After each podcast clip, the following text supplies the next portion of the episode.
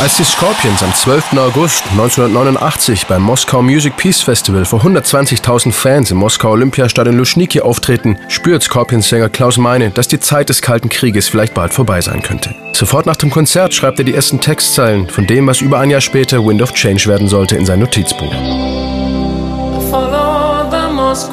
Ich folge der Moskwa bis runter zum Gorki Park und ich höre ihn, den Wind der Veränderung. Schon ein Jahr früher hatten die Scorpions als eine der ersten westlichen Rockbands in der Sowjetunion ein Konzert in Leningrad gegeben. Sänger Klaus Mein ist wie alle anderen Scorpions-Bandmitglieder auch in der Nähe von Hannover aufgewachsen, nur 100 Kilometer entfernt vom Kontrollpunkt Helmstedt, dem wichtigsten Grenzübergang zwischen der Bundesrepublik Deutschland und der damaligen DDR.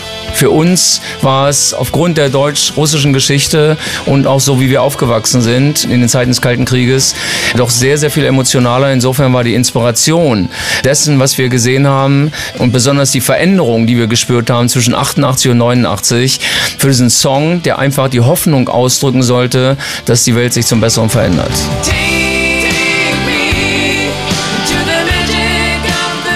Zeige mir diesen magischen Moment in einer ruhmreichen Nacht, in der die Kinder von morgen ihre Träume mit uns teilen.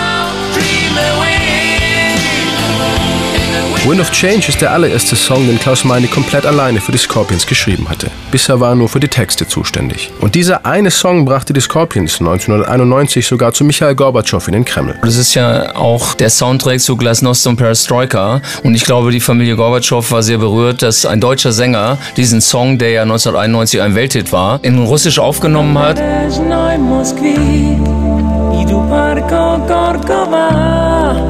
Und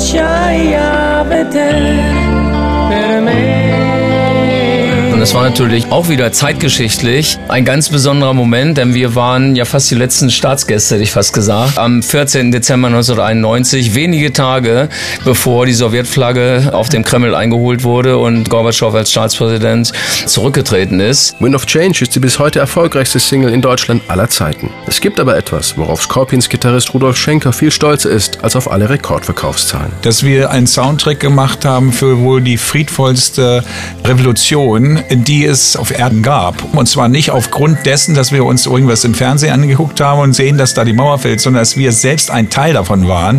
Und dafür steht der Song.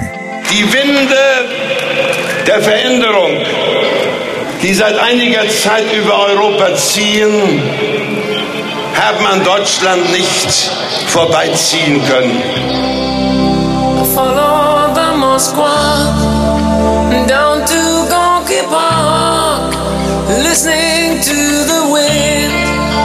change. August summer night, soldiers passing by, listening to the wind of change.